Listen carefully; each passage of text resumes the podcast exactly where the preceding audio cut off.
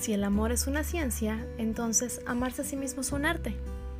Acompáñenme a descubrir la belleza que se esconde en nuestros más profundos miedos y aprendamos a pintarlos con muchos colores, porque ellos son la galería para nuestro Museo del Amor por la Vida. Bienvenidos a un episodio más de Hay arte en amarte.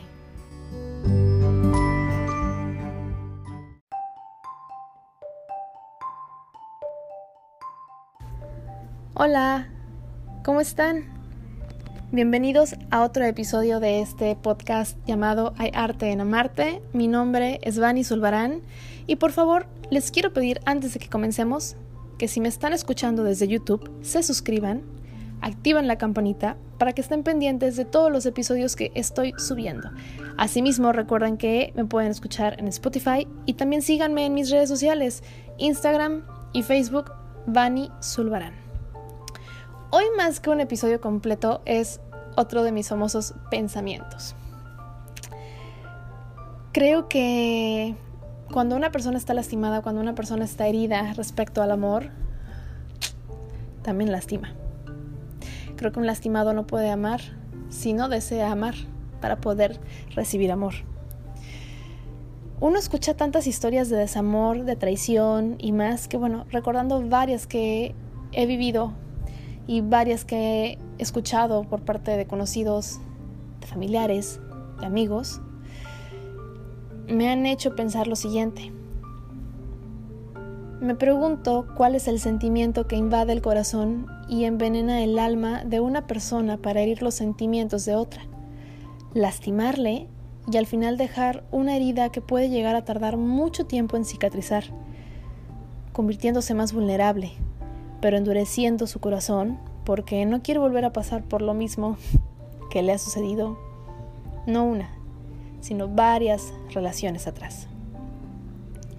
Cuánto daño se ha necesitado, cuánto resentimiento se ha acumulado para actuar de la misma forma en la que se comportaron sus fantasmas, mismos a los que no ha perdonado, lastimando a quien se muestra sin máscara y tal cual es, solamente por el miedo de volver a sentir, porque piensa que todo lo que ha vivido ha sido suficiente para sus casi 30 años, incapaz de tolerar ni la más mínima falla en los demás, sin primero voltear a ver sus ausencias y sus errores, confundiendo la dureza con maldad y grosería, porque piensa que comportarse correcto frente al resto compensa el actuar de sus demonios internos a quien le demuestra cariño sincero cuando están a solas.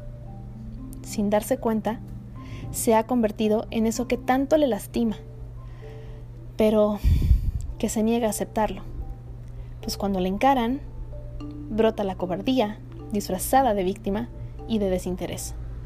Y aunque por dentro le queme, no puede permitirse bajar la guardia porque, por su ego, ya que quiere convencerse de tener su alma ya adiestrada para creer que ese actuar es la mejor manera de vivir, aunque eso se traduzca en ausencia y en soledad.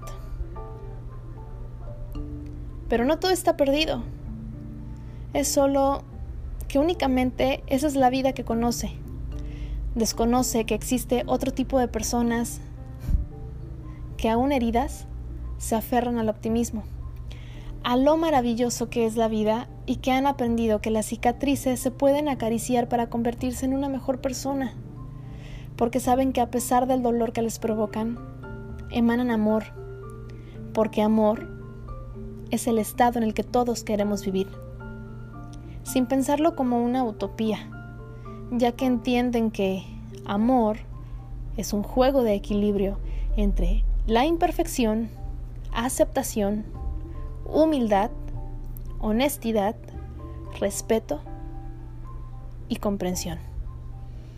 Y cuando descubra esto, estaré feliz de saber que, aunque no fue la mejor persona conmigo, no me equivoqué cuando dije que no era un mal ser humano, únicamente que tenía que sanar para reencontrarse con esa persona que en el fondo sabía que era y que pude ver una vez en su mirada.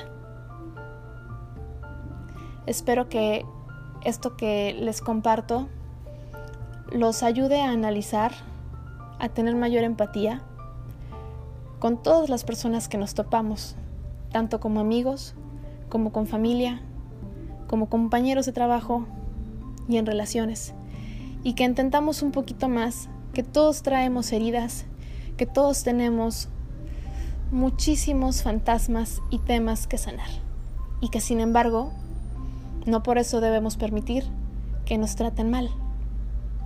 Actuemos desde la empatía, pero también actuemos desde el amor propio. Recuerda que no mereces menos que amor, menos que alegrías, menos que cariño y menos que respeto para ti mismo. Con esto me despido y les mando un fuerte beso, un fuerte abrazo y esténse pendientes del siguiente episodio.